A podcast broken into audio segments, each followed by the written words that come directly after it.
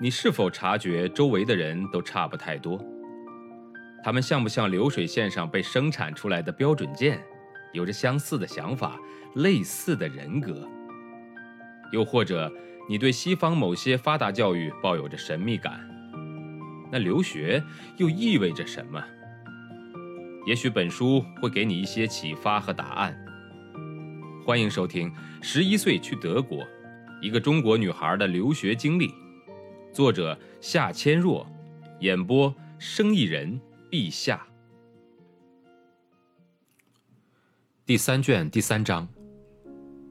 我除了上自己的专业课以外，我还经常去汉学系听课，很想知道西方人怎么研究中国。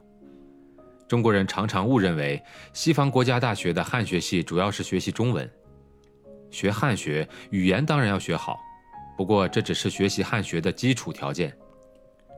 在汉学系，研究的是中国从远古到当今的历史、政治、经济、社会、哲学、文学、艺术、医药等涉及中国方方面面的问题。除了中国大陆，汉学也研究台湾以及海外华人等。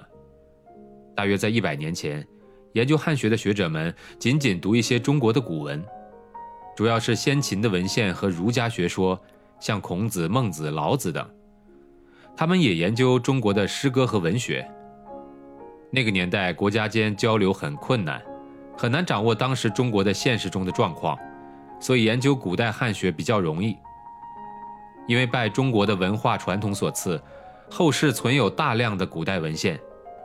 只要做书本上的研究考证就好。第二次世界大战以后，汉学的内容才逐渐丰富起来。美国投了大量的资金，开始研究现代中国。这样，西方的汉学开始区分古典汉学和现代汉学。现代汉学实际上涵盖的是中国的近代、现代和当代。在德国，汉学的起源和当时中德之间的经济贸易往来关系密切。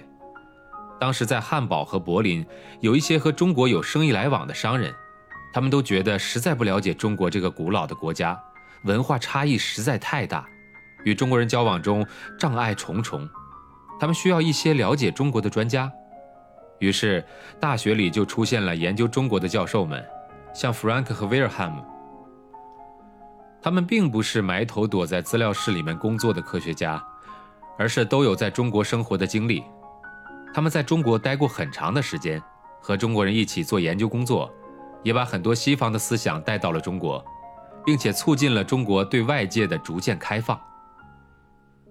新一代的汉学家为了研究工作，经常飞往中国，或者采访某些人物，或做一些实地的调查。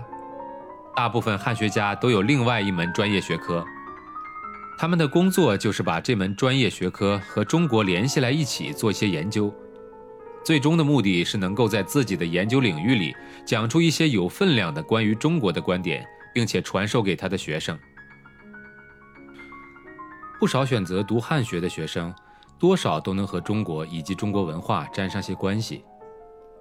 他们当中有些是在德国土生土长的中国人，或是中德混血儿；有些学生曾经跟着父母在中国生活过。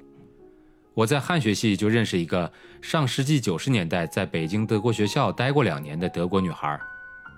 个别学生在中学时参加过学习中文的兴趣小组，或者以前的学校和中国的某个高中进行过交流活动。还有些德国男孩交了中国女朋友，因此想通过在汉学系的学习，更多了解另一半的文化。也有些德国学生在译成德文的丛书中接触了中国文化的某些世界观，比如《道德经》《孙子兵法》，读完之后就迷恋上了中国这块充满智慧的土地。近几年，在德国的高校中也兴起了将经济置于文化大背景加以考察的综合性的专业，其中在一些经济管理和国际贸易的课程中加了汉语和基础中国文化课。主要是为了培养一些德国派往中国的经济以及服务业方面的人才。这些学生也要修汉学系的课。总之，大家基于不同的目的相聚在海德堡的汉学系。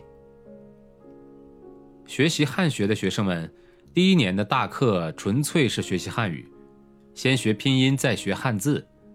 在这期间有四门必修课，分别是中国历史、中国政治、中国经济、中国文学。之后，大部分学生会选择去中国大陆或者台湾的某所大学的中文系，或者对外汉语教学单位巩固一下语言，并在那里修一些文化课。往往回到德国以后，也就是大学的第二年以后，才真正开始上围绕着中国的专题研究课。本章节演播告一段落，感谢您的收听，欢迎关注生意人陛下的其他节目。